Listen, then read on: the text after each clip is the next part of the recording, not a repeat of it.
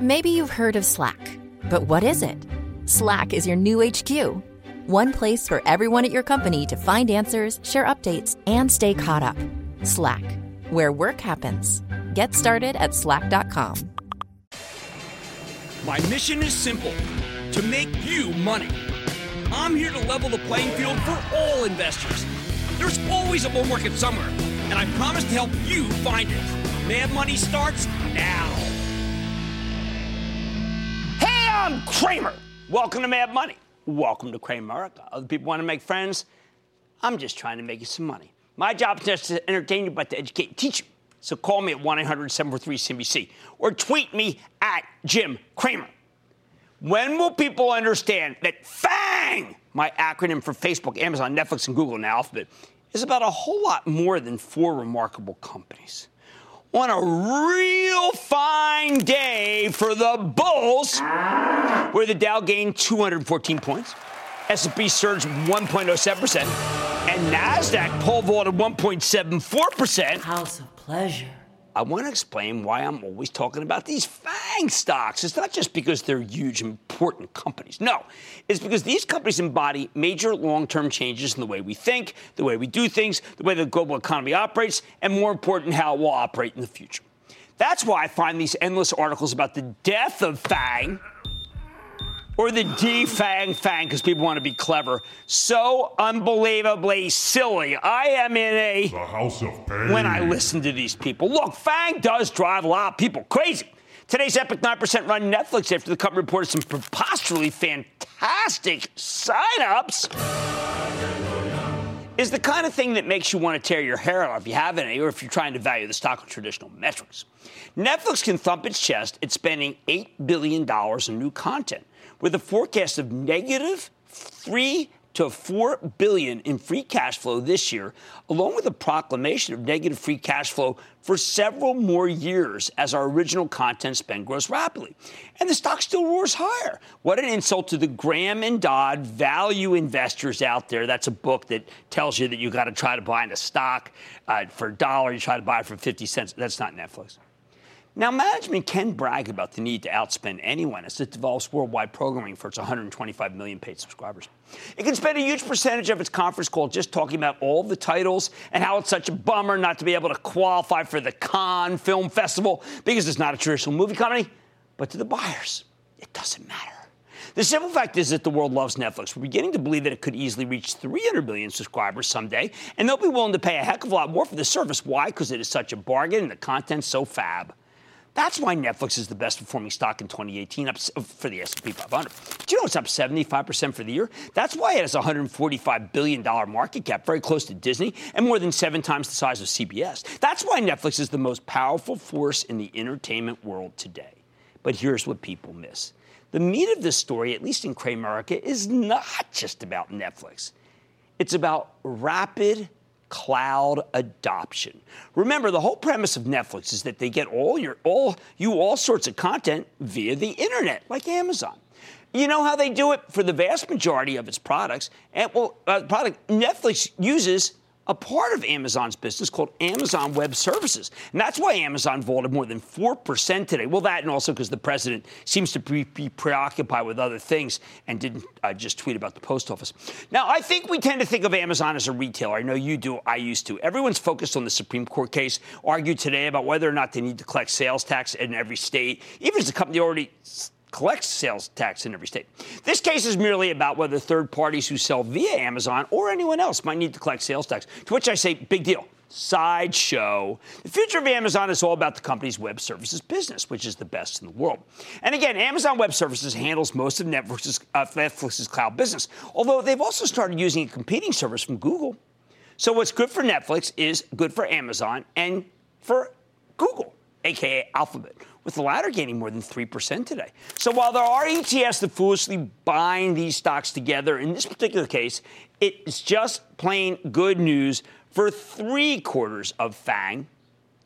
Now, Facebook is another story. There's no reason that stock should be going up on, on anything Netflix did, and I think its 2% rally today was probably because of FANG ETFs that link it together. The fact is, though, the Wall Street Journal ran a front page story about how money managers are thinking about dropping the F from FANG in their portfolios because Facebook has so many problems. You know, this may be wrong.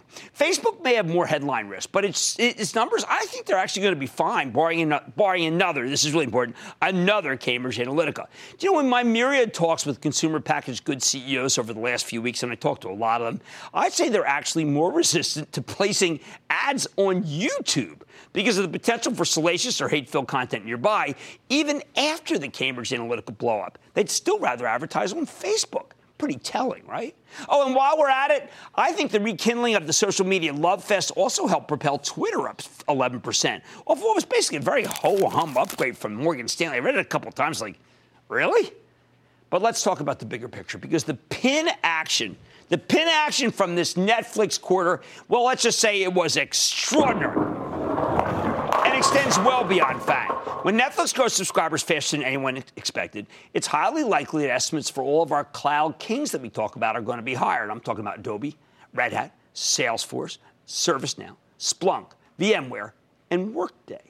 The more everyone gets familiar with the cloud for ordering from Amazon or watching programs on Netflix, the more comfortable they are using the cloud at work. No wonder all the cloud plays roared higher today. That's the software side. How about hardware? Who benefits uh, as we build more data centers? Well, how about Intel? How about AMD? And perhaps best of all, the bedraggled NVIDIA, which is constantly linked to the cryptocurrencies uh, particularly Ethereum, even as his cloud business is far more important. And by the way, if you're buying it for Ethereum, may I suggest sell, sell, sell. Now, Apple also rallied today. Was that connected to Netflix? I think only on a real tangential basis. It's a way to watch programming on your handheld or your tablet.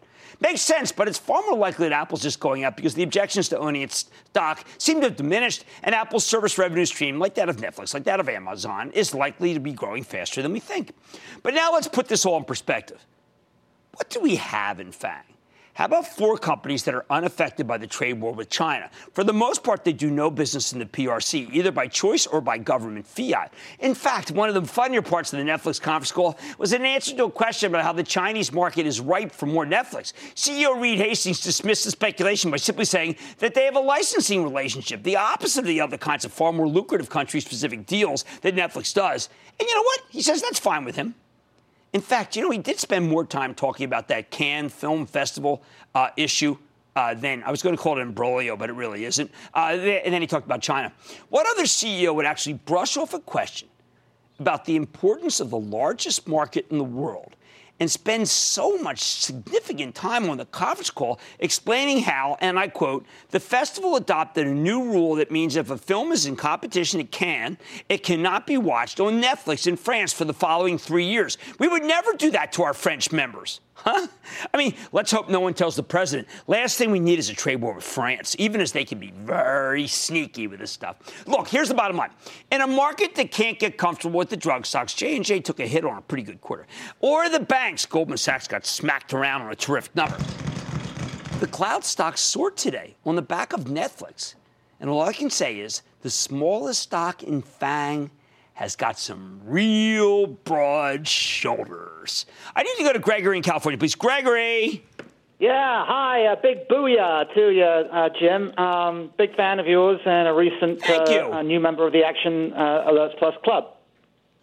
Uh, I'm calling today about uh, Southwest Airlines. And first and foremost, my heart uh, goes out to yeah. anyone that was affected by today's tragedy, uh, especially the family of the, of the one, hopefully just the one fatality. But I, I bought them uh, back in um, in January, right before they, uh, they the, the, last earnings uh, um, period, which uh, were good. I mean, they beat the street by a penny, and I bought them sort of with your blessings. I know you, you, you like that company too. I'm a big fan of theirs. I fly them all the time. So I bought them at 62 and change, and I've just watched them go down and down and down and down. And now, you know, this couldn't have come at a worse time. They're about to report earnings again. We were hoping, I was hoping to get a bit of a bump. I've, I've got quite a lot of it. So I, I'm just asking, I guess, should I average? Should I buy more at this point? Is this a buying opportunity? Well, you know what? I, first, I mean, this was a tragedy that I, I always look at these things and say, This could happen to any airline. It happened to happen to Southwest. Gary Kelly is a remarkable manager, and this is just a tragedy for the family, for the victim. It really is incredible. I will tell you, you do not need to buy more Southwest, but it's not because of what happened in Philadelphia. It's just that you have a big position. The airlines, United reported a good number, American reported a good number. I think Southwest will do fine, but uh, you know, if anything, you want to lighten up on the way up because you may have too much of it. Can I go to Gene in California, please? Gene. Dr. Cramer, it's Gene from sunny Los Angeles. How you I was hoping today? it was you, Gene. Thanks for dropping in. What's happening? Well, there's some major shade thrown on one of my stocks, and that's Acacia Communications, ACIA. I bought the stock in the 80s. It's now down to $26 a share. As it turns out, yesterday, the U.S. government banned China's ZTE from doing business with the company, and they accounted for 30% of their revenue. So I want to ask you, Dr. Cramer, should I sell here and lose my whole no, bundle? No, you want just... to let it bounce. I mean, what happened is a lot of people were really taken by surprise about that ZTE and, and how serious the president is and trade people are.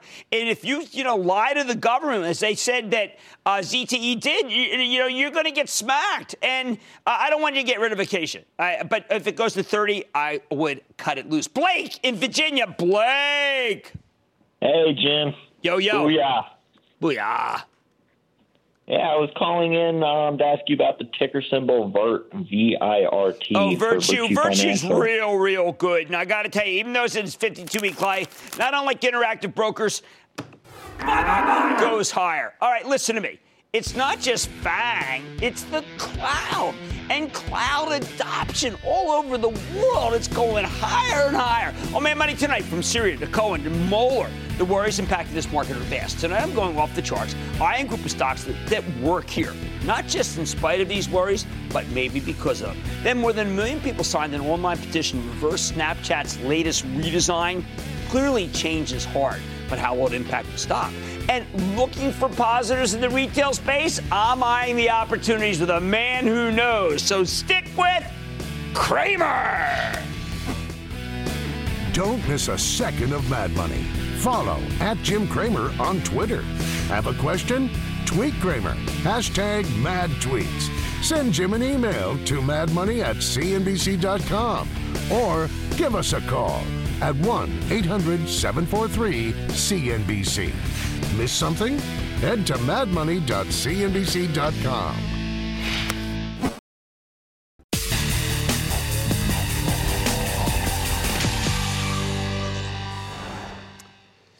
In a confusing and volatile market like this one, where every step forward seems to be followed by, say, a half step back, it's important to identify high quality sectors that you can circle the wagons around the next time investors freak out about China, about Syria, Syria, about the Mueller investigation, or just a Friday afternoon.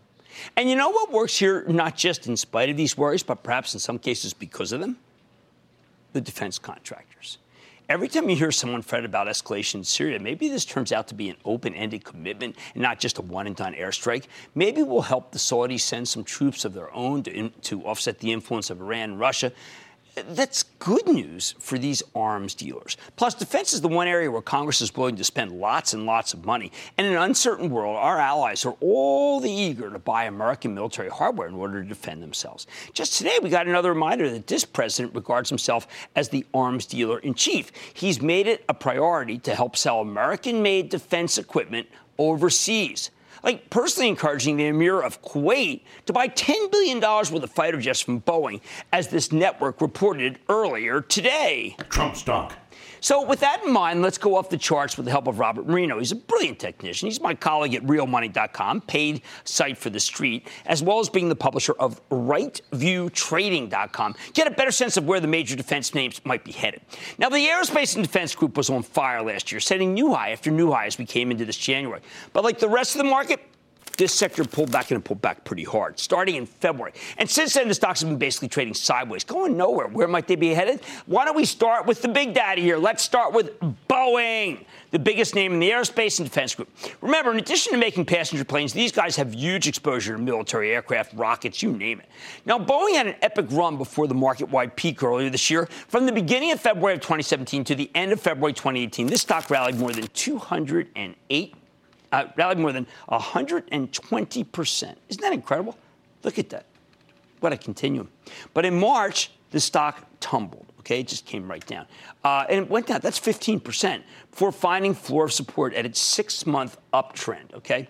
Now, when Boeing started bouncing back this month, Marino points out that if it ran, that it ran into a ceiling of resistance at its 50 day moving average, the blue line. More importantly, he thinks the stock has now made a rounding bottom. That's pretty obvious, right? And according to Marino, this kind of pattern can help you predict where it might be headed. You take the height of the rounding bottom and then add it to the ceiling of resistance, and you can get a potential price target in the high 360s. On the other hand, if Boeing breaks down below the floor support around 313, this same pattern, well, it could fall as low as 285, potentially turning the uptrend into a downtrend. However, Marino believes that's uh, eh, there's a good reason to be positive here, not negative. So I want you to check out the Chaikin Money Flaws with my friend Mark Chaikin at Bar San Miguel on Sunday, with my colleague Bob Lang, who up Fang. Fang. Okay, the uh, this this take a look at the CMF because it shows you this is an oscillator. Measures the level of buying or selling pressure. This is in positive territory. And Boeing is only a few points away from breaking out to the upside, despite all this fracas about China.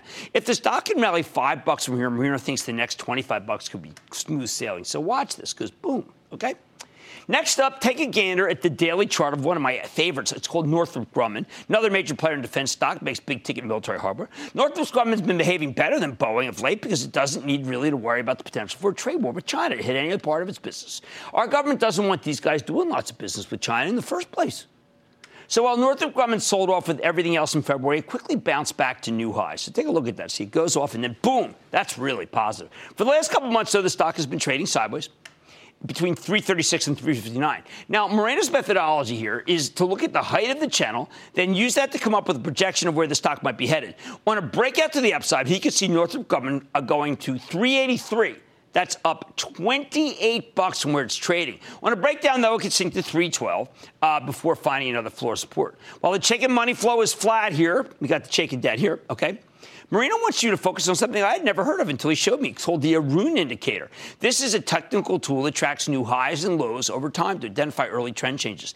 In late March, the Aroon indicator made a bullish crossover where the green goes above the red one. And that thing, Marino says that therefore this stock is ready to rally, which would be a really nice breakout.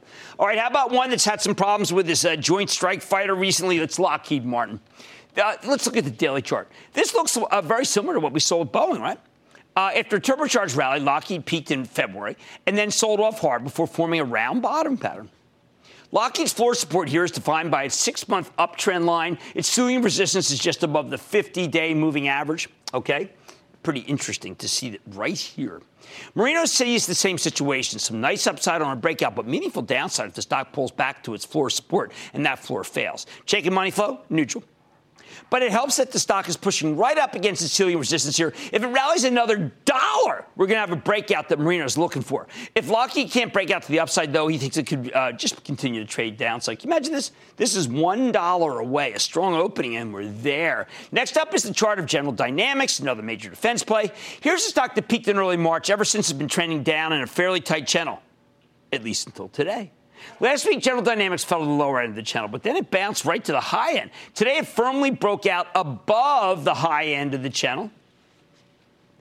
Uh, and, and, he really likes what he's seeing here, Marino. The stochastic oscillator, which is a powerful momentum indicator, well, let's see. That one is making a bullish crossover. Uh, and based on today's move, Marino thinks this stock could go back to 230. I had been losing faith in it, uh, in part because of the commercial jet business that it has, but this chart made me think that it's going to be okay. All right, finally, let's talk about the daily chart of Raytheon RTN, which is an especially high tech defense contractor. As far as Marino is concerned, this is the most bullish of the whole group. While the other defense names were selling off along with the rest of the market earlier this year, Raytheon barely batted an eyelash. Look at the February sell off. It's like nada, okay? Sure, the stock had a small period of consolidation in the month of March. But in the last few days, it has definitively broken through its ceiling of resistance. Just today, it made a brand new high. And Mira thinks the Raytheon could have a lot more run, room to run because it just broke out above a rising triangle pattern. He could see it rallying to the 245 area. That's up 20 bucks from here before this move runs out of steam. 20 bucks.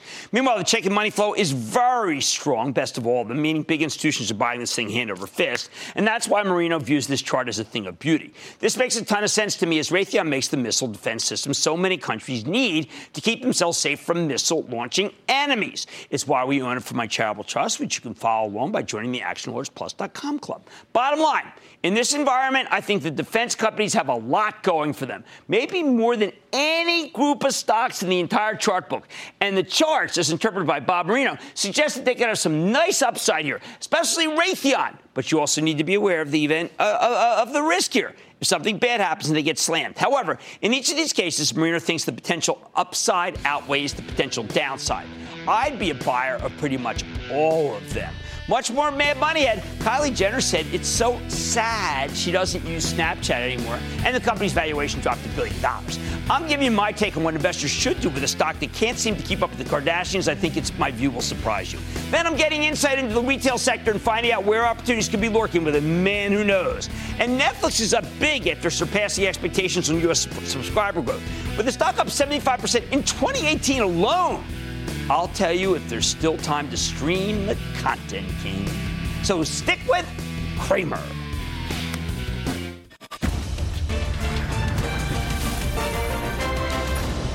Tomorrow, kick off the trading day with Squawk on the Street. Live from Post 9 at the NYSE. But David, it's a different generation. Maybe you're too old. Maybe. Uh, well, if I am, you certainly are. But yes, oh, I will admit that's a distinct. It all starts at 9 a.m. Eastern.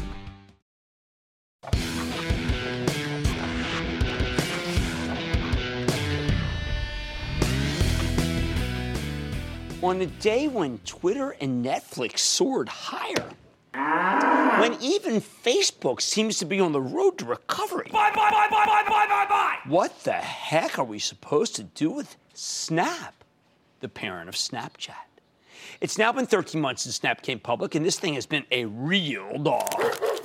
Snap was simply not ready for prime time. While it soared higher right out of the gate, the stock gave up all of those gains when Snap reported its first quarter as a public company. And every time the stock tries to make a comeback like it did a few months ago, something seems to go wrong and the whole story unravels once again. Snap surged from 14 to 20 in a single session after reporting a real good quarter in February.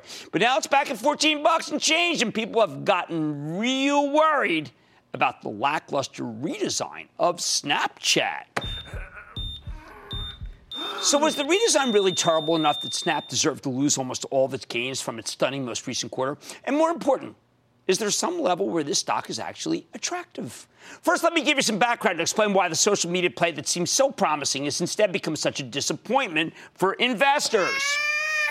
I've been skeptical of this story from the get go, frankly. When we ran our Know Your IPO piece on Snap not that long after it came public, I told you the valuation was absurd, and the only way it would be sustainable was if the company could hit $1 billion in revenue for 2017. Snap didn't come close. It generated 825 million last year and it's expected to do 1.3 billion this year. Long story short, it's not growing quite so as fast as people had hoped. Snap makes its money from advertising. From the very beginning, I worried about just how effective these ads were. If the platform keeps growing and users are engaged and they are actually clicking on the advertisements, Snap could make a fortune. But without those things, advertisers chose to leave in droves. On top of that, Snap's expenses have been out of control. Investors were astounded when they first saw how much money the company was losing when it began opening its books. Its first reported quarter set the tone last year with Snap losing $2.2 billion. These guys were spending money like a boatload of drunken sailors, or as Joseph Conrad in his seminal novella Youth wrote, pass the bottle.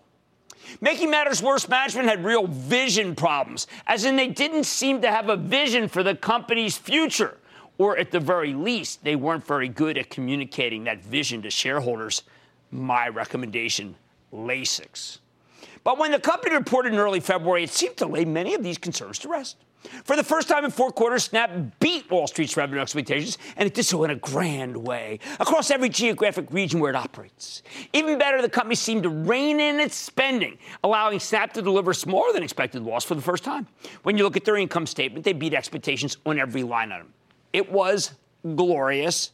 Best of all, Snap had some very strong operating metrics, higher than expected daily average users and much higher than expected average revenue per user. And this was true everywhere, everywhere in the world. I've got to tell you something. I finally thought it was there. In fact, I thought that was easy. The analysts who followed the stock were jubilant. The stock caught five upgrades as people began to figure that maybe this was the inflection point where Snap starts turning things around. Snap managed to surge from $14 to $20 in a single day even though it reported in early February during the worst market wide correction in years. Remember those dark days? But that momentum didn't last. It's been less than three months, and Snap has already given up nearly all of its post earnings gains. So, what went wrong? Oddly, because typically we don't talk about stuff like this, but it, it was all about a redesign, a redesign of Snapchat. For months, management had been talking about making their core app easier to use. From a user perspective, the major design change was to create a separate Discover feed for vetted publisher stories coming from people you don't know personally. That's to the right of the camera, and everything from your left uh, is your friends, okay? Snap rolled out the new version late last year, and as people have updated, the response not positive. The main complaint is that the new Snapchat mixes up your stories among your private messages. They used to be two separate feeds. With this kind of thing, it takes time for everybody to upgrade. But there were signs of trouble in January when the company laid off a bunch of engineers and Snap's vice president of product design decided to resign. Uh, whoa. Uh, that's not good. Now, uh, the uh, reviews of the new app were terrible. It seems like it designed to, designed to alienate the very celebrities who use Snapchat to connect with their fans. Maybe not a great idea, as people tend to like celebrities. But when Snap reported in early February, everyone seemed to forget these concerns. The numbers were so good that the redesign seemed like small potatoes, and while management acknowledged some rockiness, their tone on the new app was pretty positive. However, it didn't take long for these worries to come back to the fore. More than a million people signed a petition on change.org asking Snap to roll back the redesign. CEO Evan Spiegel kept saying these complaints validate his decision to change the app, which is not a great sign. By February 20th, Citigroup downgraded Snap from neutral to sell, sell, sell, based on all the negative reviews. Snap needs users to sell ads, and if the new design is driving people away, that's going to hurt the numbers. Sure enough, the very next day, reality TV star slash supermodel Kylie Jenner, a cultural icon and major Mensa influencer, posted a brutal tweet asking, So does anyone else not open Snapchat anymore? And while she was back uh, to posting on Snap by the end of the week, so much for principled, well thought out stance, that's some real bad publicity. Then in mid March, Snap got on the wrong side of Rihanna who criticized the company for shaming domestic violence victims by showing an ad that asked users whether they would, and I quote, rather slap Rihanna or punch Chris Brown talk about tone deaf. Stock lost 10% over the next four days. Final blow came a couple weeks ago when Snap disclosed that it had laid off 7% of its global workforce in March. Mainly engineers and salespeople. Wall Street actually wants Snap to get its expenses under control, but given the context, where everyone's up in arms about the redesign, the market took the move as a company born under a bad sign. However, there is a bull case here, and I'm not dismissing it because this stock has come low. Not unlike people saying, listen, Jim, you didn't like Newell. It was time to buy yesterday. Well, some people are saying it's time to buy now. Last week, Barclays published a note defending the stock, as you're now getting that last quarter practically for free, and they believe the numbers will stay strong. Barclays thinks the redesign worries are overblown. People still going to Snap, so there's a petition with less than 2 million signatories and a couple of angry. But what does that matter to Snap's user base of 190 million people? What's 2 million people versus 190? Plus, Barclays sees advertisers ramping up their spending on Snapchat. I like that. So, where do I come down? I'm actually sympathetic to the bull thesis down here, given how hated the stocks become. I would like it to go to a little lower level, though. Stocks trading at nine times next year's sales estimate. That's what makes me a little bit perturbed because that's way too expensive to name a stock that for a stock that's so controversial. Bottom line, Snap does seem to be getting its act together. Look at this. I'm being a little positive here, but the stock is not cheap. I say take a pass for now. At least until we know whether the, the Snapchat redesign will actually hurt them. I think it's a little bit too risky. I prefer to see more panic, more Sturm and Drang. But then maybe at a certain price, it is time to hit the buy button. Let's go to Alan in Florida. Alan. Booyah to you, Jimmy. Booyah, Alan. I got a question for you about Roku TV. They claim to have the number one operating system for streaming TVs. Every time I look at Amazon best-selling TVs, they literally have the five number top-selling TVs, seven of the top ten. Just did a deal with Sanyo. They claim to have 19,000 subscribers, growing at 44%, and a big deal with ESPN. Is this company legit? Yeah, I think Roku is. I know I had my doubts and said uh, be careful, and then it went down, and then it's come right back. And I got to tell you, they're coming up aces. Seems like everything Roku does comes up aces. And I like cards. Right, I hold no filters when it comes to helping you be a better investor. Sure, Snap is getting its act together, but the stock's a tad expensive at nine times sales. So let's wait a bit. Much more Mad Money at who is winning and losing in brick and mortar. I'm talking to a man who makes the call. Then Netflix is flying high today after reporting earnings that saw the streaming service add nearly 2 million subscribers in the U.S. alone. I'm taking a closer look at the Content King strength and all your calls. Rapid fire in tonight's edition of the Lightning Round. So stick with Cramer.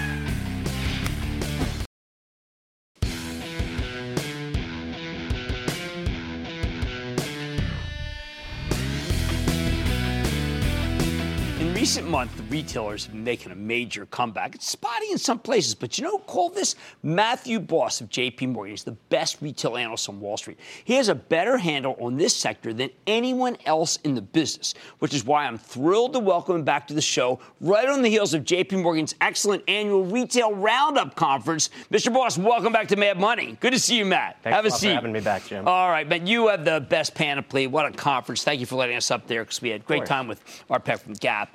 There's some big takeaways, big takeaways that you heard after that day. Please tell us what they are. I'll tell you, the, the optimism was in the air, something we really haven't heard in the retail sector for quite some time. Strong underlying consumer, inventories in a great shape, the best shape they've been in years across all subsectors, and you have more fashion on the floor. So there's more innovation, there's more newness across the board, no matter which demographic, Dollar General at the low end, Urban Outfitters and Lululemon and the more aspirational, across the board, you're hearing these similar trends, and, and it's optimism for the upcoming back to school and for the remainder of the year. Well, we had someone downgrade Dollar General yesterday saying that Walmart's pricing is competitive. When I read your piece, Dollar General's got a lot of big runway. Yeah, we actually upgraded the stock today to a uh, to an overweight rating. I mean, really twofold. Number one, more tailwinds for the low income consumer, mm-hmm. minimum wage increases, employment at a, at a, in a much better place than it's been in a long time. And secondly, the CEO of Dollar General told us that we have the mo- the competitive environment out there is the most rational that they've seen in years. Okay, so this is important because you mentioned something else I want our viewers to understand. When inventories are low and it's rational, that means that pricing's good. So who's right. making that big money? Yeah, so what you have happen is you have an underlying consumer that's strong right. with leaner inventories on in the stores. So what's happening, you're seeing a lot more full price selling.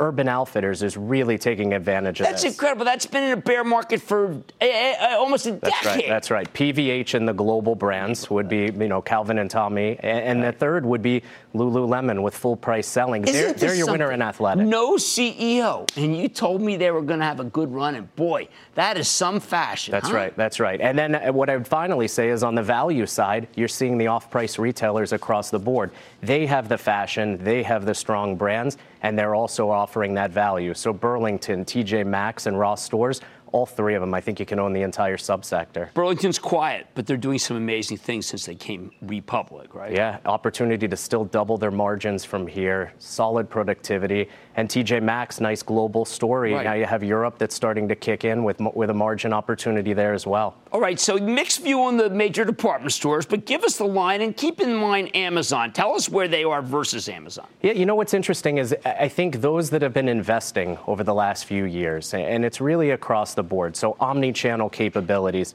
the ability to buy online, pick up in store. Amazon strong. Amazon is going to continue right. to gain market share, but I think you're seeing signs of brick and mortar stabilizing. I think you saw it this fourth quarter, and I think now as we move forward, you're seeing retailers fight back. And so I think you're seeing more of an equilibrium right. here. I think Nordstrom would be your fashion yes. player and, and hits on a lot of the themes we're talking about. I think you want to own the moderate, middle income consumer. To me, that's Kohl's. And hmm. speaking mm. of investments, Macy's has made a heck of a lot of investments on the last couple of years, and I think there's a story that's unfolding. Can that have conviction there, the CEO? I think Jeff is in a really solid place, and he's brought on some talent. So the new hire from eBay is a, is a big deal, and I think right. they're really going to hit on some of this omni-channel and, and brands and, and the uh, and the and the e-commerce versus the brick and mortar. All right, last question. Uh, China risk. We know that that uh, President Trump's fighting back. We have a fighting back president. What could it mean for some of your? Companies? I mean, this is the wild card to the space. So I, I think you have to look at it twofold. Number one, who has the most exposure from a foreign sourcing mm-hmm. perspective? I think if you if you look, it would be the global brands. So the Ralph Lauren's of the world and and Coach would be your two highest from a direct sourcing perspective. Secondly, on the ground operations. So that would be your Nike and your Tiffany's, where if there is retaliation, then I think you need to look at that. And third would be your department stores right. with higher private label. What I will say though, uh, retailers are taking a wait and see approach here. They don't believe that right now apparel and footwear is not in the conversation, and they do believe that pricing power will longer term separate the winners and the losers. Well, these are great stories, and I'd love to hear the optimism, which was, of course, absolutely in sync with what these people are saying. That's Matthew Boss of JP Morgan, best retail analyst on Wall Street. What a fabulous conference. I learned a lot. I hope you learned a lot just now. Mad Money's back after the break.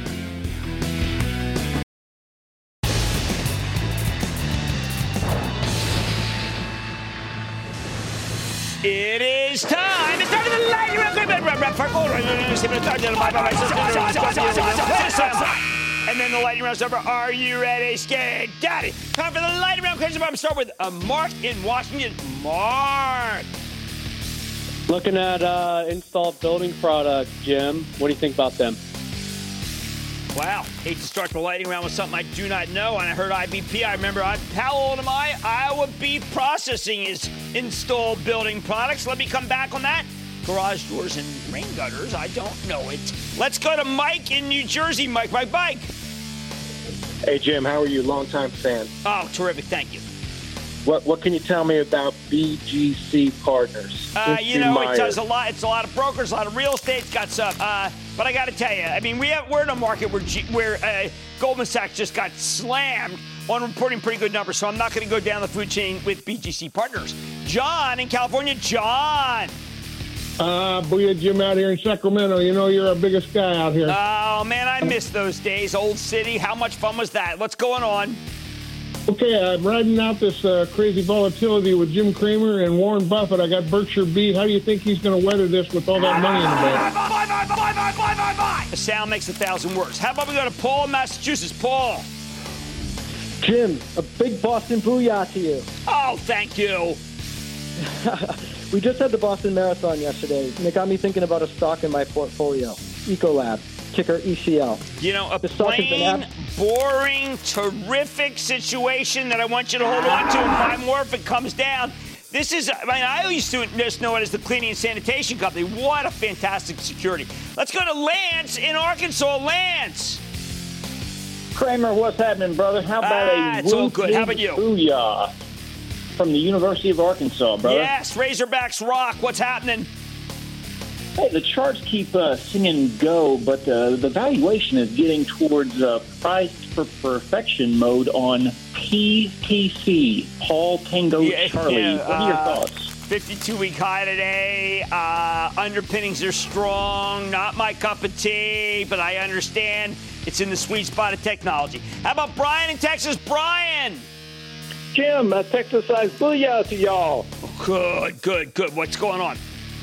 Jim, should I hold them or fold them given half my substantial position in ANET is at 270 a share and half at 187 a share, please. Well, you know what? I always say no one ever got hurt taking a little bit of profit, but I got to tell you, Jayshree is one of the great CEOs of our time, and she is always welcome on the show. Let's go to Frank in New York. Frank. Hello, Booyah Jim. Booyah, Frank, Frank in Syracuse by way of Brooklyn. Oh man, hey, listen, Bar San Miguel, be there soon. What's going on? Well, I have Dr. Pepper long-term holder, but with the merger, wondering if it's time uh, to take It is some so profits. hard to understand this merger because they're going to give you a dividend. No one wants a dividend. You're going to have to wait until this deal now closes. That's my best bet, and then I'm going to be probably pushing it pretty hard. But the deal's got to close, the dividend's got to go, and then it'll be okay. I need Buddy in New York. Buddy! Oh, yeah, Jim. Thanks for taking my call. Of course, thank you.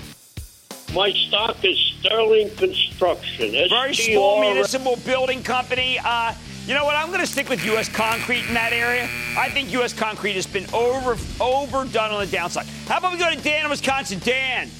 Jim, thanks Dan. for the education over the years there. What do you got? I got B&G Foods here. Um, no, we're going to stay away. This whole food business is just, I mean, uh, yeah, I like ConAgra. But that's really about it. This group is just snake bit. Brian in New York. Brian. Hello, Mr. Cramer. Brian B. NYC here. Thanks for taking my call. Uh, I'm glad you called. What's going on? I appreciate it. I'm also uh, Action Alert Plus member. Thanks for all Yes, we've had some good calls lately. Thank you for calling in. Uh, your thoughts on Masco Corporation, symbol MAS? Oh, I like Masco. I know there's a housing shortage, so people redoing their houses, and you need Masco to be able to do it either way. And that, ladies and gentlemen, good Lightning Round! The Lightning Round is sponsored by TD Ameritrade. Take control of your financial future with the new madmoney.cnbc.com. Cramer's exclusive CEO interviews, full episodes, analysis, even your own soundboard. Plus, special access to Mad Money 101 with rules and techniques to break down the market for all investors. The red flag that makes me drop a stock immediately is it's everything you need right when you need it. The new madmoney.cnbc.com.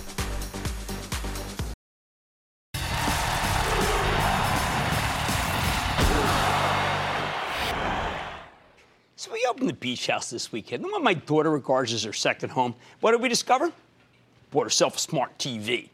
And get this, she didn't even bother to reattach the cable. Ouch. I don't know how to live without cable. You're watching me on cable right now. And yet she, a 23 year old, doesn't even think about hooking the cable up. Insult to injury. Even if she's not using it, I'm still paying for it. I wouldn't have noticed if my wife hadn't said, hey, don't you wish we could watch Jessica Jones' second season on your big screen TV rather than on your computer, even as my PC is a beautiful screen?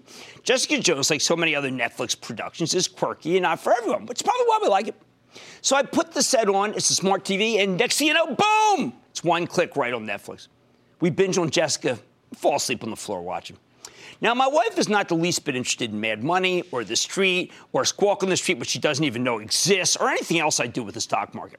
Yet on our way back from down the shore, I decided to bore the heck of her on the Garden State and said, you know what? There's this thing called FANG that I created. You know, like it's an acronym.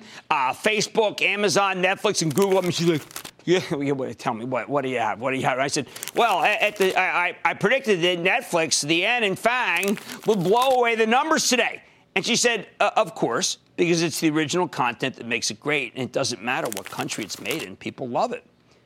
This is something I've heard from my daughter over and over again. She's a cord never who thinks nothing about watching a program in any language with subtitles.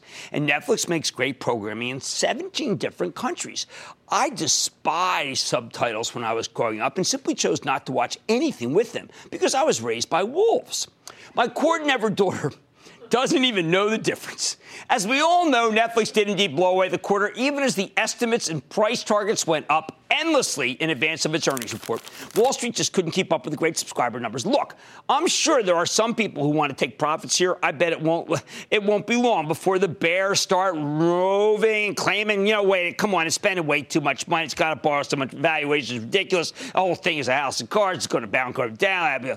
But man, if you were telling people to sell Netflix on these worries going into today or for any other times in the last 10 years, well, that is to inspire some real soul searching about what you're doing in the business. People have been fretting about content costs for years. It simply kept you out of a magnificent multi year rally, single stock risk. Come on. Yes, the Bears will point to that absurd, and it is 3.4, uh, 3 to $4 billion cash burn, but the Bulls, they'll suggest that someday, and I think this is realistic. Netflix could have 300 million subscribers, all paying more than they do now. They'll point to my cord never daughter and the millions like her worldwide that we didn't even know existed until Netflix came along. And I think they'll be right. Stick with